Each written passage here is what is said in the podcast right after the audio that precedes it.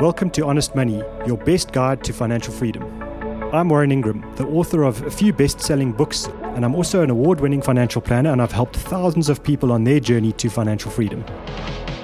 I'm not here to tell you what to do, but I am here to share my experience and the best ideas that I've learned, and I hope these ideas help you on your journey to financial freedom. Do you want to be financially free?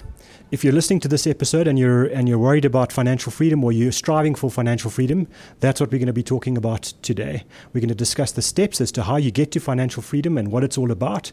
Um, and today I'll be talking to my business partner Theo Vorster. So Theo, let's kick it off. What is this financial freedom thing? Warren, I think that if you talk to people, if you talk to young people, old people, clients, to various friends, um, finances can be an incredible burden it can keep you awake at night. It's something that we worry about. And the key is there's certain steps, there's certain ways, there's a methodology, and everybody can actually implement that, but they have to stick to a roadmap. It's like any other roadmap. If you leave from, from, from Joburg to go to Cape Town, or from Cape Town to go to Joburg, you need a roadmap, and then there's a destination. So let's start with a roadmap map portion. What is financial freedom? So I think there are three steps to me uh, to, to financial freedom. The step one is you have to be debt free and we'll talk a little bit about what that means and what are, what are the kinds of debts, but, but that will be the, the, the, first step. The second step is you're going to need to build up an emergency fund, and, uh, and that's not your holiday fund or your new car fund or your new phone fund. That's literally for things when life goes wrong and life happens to you, that you've got enough money to, to take care of that. And we'll discuss how, how much you should have in an emergency fund. And then the last step is building up enough investment capital so that when you've got money invested in, in various kinds of different investments, that the income from those investments will cover your lifestyle costs on a monthly basis. Once you've hit that, th- that third step, that's financial freedom. And I think the important point here is it's possible for anybody. Doesn't matter how much you earn, doesn't matter where you live in the world, it doesn't matter what your job is, doesn't matter how clever you are or what you've studied. Financial freedom is possible for everyone. It's not the same as being rich. And I think that's the important point to understand here because you just need enough money to cover your expenses on a monthly basis. That's that's the deal. So if you spend and you control your expenses, so you spend a little bit of money every month, you don't spend a lot, you can be financially free with a reasonably small amount of money. Whereas someone who spends a million rand a year, they need a lot more money to be financially free. And that's the difference between someone who's rich and someone who's, who's financially free. So today, we're trying to, to get to the point of let's get to financial freedom. Let's not worry about being rich because that's, that's a great goal to achieve. Very few people achieve it. Everybody can be financially free. Now, now there's three steps here. And I think let's start with the first one. The first one is debt.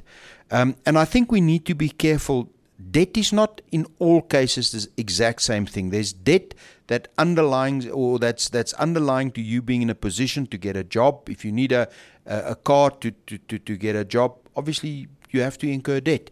If you need premises for a business, you have to might have to incur, incur debt. If you have to buy stock, you have to incur, incur debt. But that is almost productive debt. The debt that we're really concerned about here is consumer debt. Yeah. Um, and, and where does that fit in? How do you manage that? So, so, if we talk about consumer debt, we're talking about things like credit cards, personal loans, overdrafts, uh, store card debt. When you go to, you know, a retailer gives you a, a, card and they lend you money to buy stuff. Now, when you're buying stuff that has no value, in other words, you're buying uh, clothes or you're buying holidays or anything like that, something that you can't sell for more value than you you paid for it, what you know is that you've wasted your money. So, so in our view, that's the first thing is we, we need to get rid of that, and, and we would call that bad debt. So, so you know, bad debt that, that just doesn't actually make money for you or doesn't grow in value. You know, you're really going backwards very quickly. And to me, you know, debt, that kind of debt, I mean, I would call that a weapon of wealth destruction. That's the thing that, that most of us just can't get out of out of the starting blocks. We just we get debt and we just never get out of it. So so when we're talking about financial freedom, if you've got a home loan or you've got debt um, that's manageable on a, on, on a car um, and you use your car to get to work every day, well, you know, that that's debt that actually helps you earn an income. I understand that debt. And, and, and debt on your home loan, no problem. If you've got a credit card that you haven't paid off or a personal loan, don't worry about saving anything else. Get rid of that debt because that's a thing that's growing against you at a far faster rate than any investment will ever grow in your favor. So, so that's the f- step one is get rid of that bad debt. If you get to the point where you've got rid of that bad debt and you've still got a home loan and you've got some car debt, but you're managing that and you're paying it down quickly, we can look at step two. So uh, I just want to. There's one other point I think that is important is if you borrow money for your for, for education or for studying, that's also an investment. That's good debt. Because the aim of that is to be in, in a position to earn more income or to generate income. So one must be careful. Education costs, yes, it's debt on paper, but it's actually used to generate income and put you in a better position. Absolutely, I think that's a. I mean, that's a really great point. It's anything that grow, improves your life, grows your life in a, in a positive way. And and great clothes and great shoes and handbags are not improving your life. I promise you. Warren Buffett, which is regarded as probably the world's best investor, has said on a number of occasions, the best investment you can make is in yourself, and that's education. The second one is that is an emergency fund. Now, an emergency fund is not for buying a car or cell phone or a pen, as you said, but but where does an emergency is that for that car that you go to work with if it needs a service urgently. Is that what you talk about? Well, well I think if you've got a car, um, uh, you need to start budgeting for services. So that that should be uh, you know that should be part and parcel of your normal uh, monthly spending plan. But uh, but for example, if something goes wrong in the car, you you, you know you hit a pothole and you and you you, you lose a tire, uh, and you don't have insurance for that. You clearly need to get a new tire. You need that thing to make your car work, and you don't want to go and use your credit card now or some kind of a debt to to pay for that. That's what the emergency fund is for. Or if you're sitting you know in an apartment and your geyser bursts and now you need to pay the excess on your insurance, that's what it's for. It's for the things that you can't plan for. But but any planned expenses and, and really like, something like a car, you need to budget every year, you need to service that thing. So that, that should be part of your planned expenses. But it's for the things that you simply can't plan for. And what's so interesting is the moment you've got your emergency fund, it's amazing how, how emergencies don't happen to you anymore. But when you don't have the gap, when you don't have that, that facility, that's when life happens. Now, now, when people ask us how much should we have in our emergency fund, I think uh, it, should be a function of your expenses. In other words, if you spend 10,000 Rand a month, then I think you need to have somewhere between three months worth of expenses and six months worth of expenses. So if you're spending 10,000 Rand a month, make sure that you've at least got 30,000 Rand saved up. It should be in a money market account or a savings account linked to your banking profile, for example, that you can access quite quickly, but it still earns you some interest. Um, and you use that for emergencies. If you've got a a predictable income. In other words, you earn a salary every month and, and everything looks okay, three months is fine.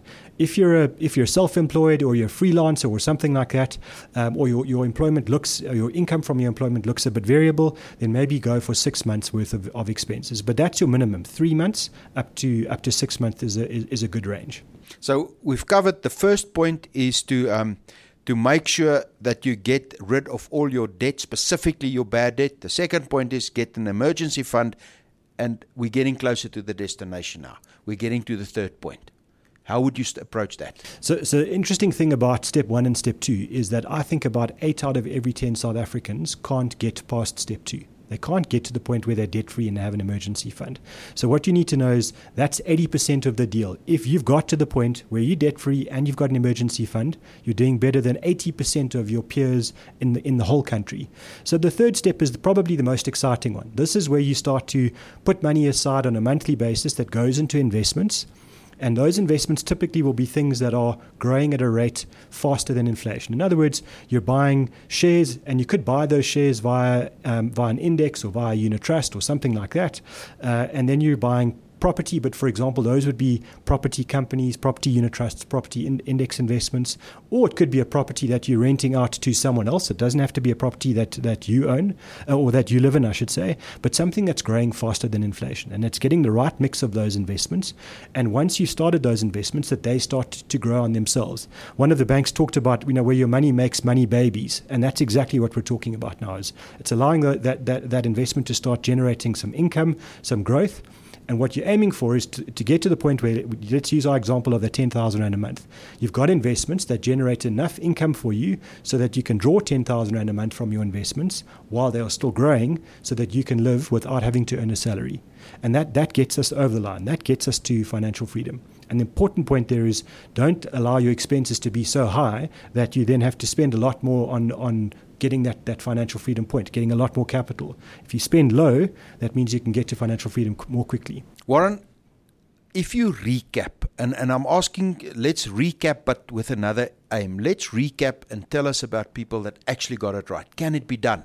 And how did they approach it? You, you, know what's so interesting about this is uh, uh, uh, I think that um, the, the, people that achieve this the quickest, and there are lots of people that have achieved this.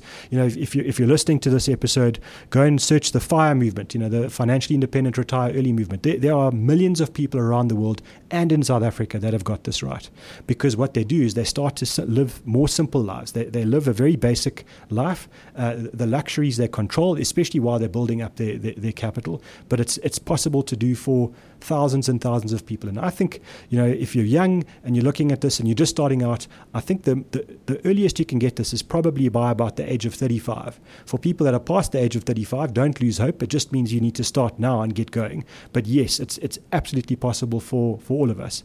And, and I guess just to summarize, if you're saying we should recap, the three steps get yourself out of the bad debts, the, the short the short term credit cards, personal loans, overdrafts. Get to debt free as fast as you possibly can. Then build up your emergency fund, three to six months worth of your expenses in a money market account. And then finally, get to the point where your investments can generate enough income to cover your monthly expenses on a, uh, over the long term. Thank you for listening to Honest Money. If you have any questions, you're welcome to reach out to me on Twitter. My handle is at Warren Ingram. Don't forget to subscribe. We're on Spotify and Apple Podcast. Chat soon.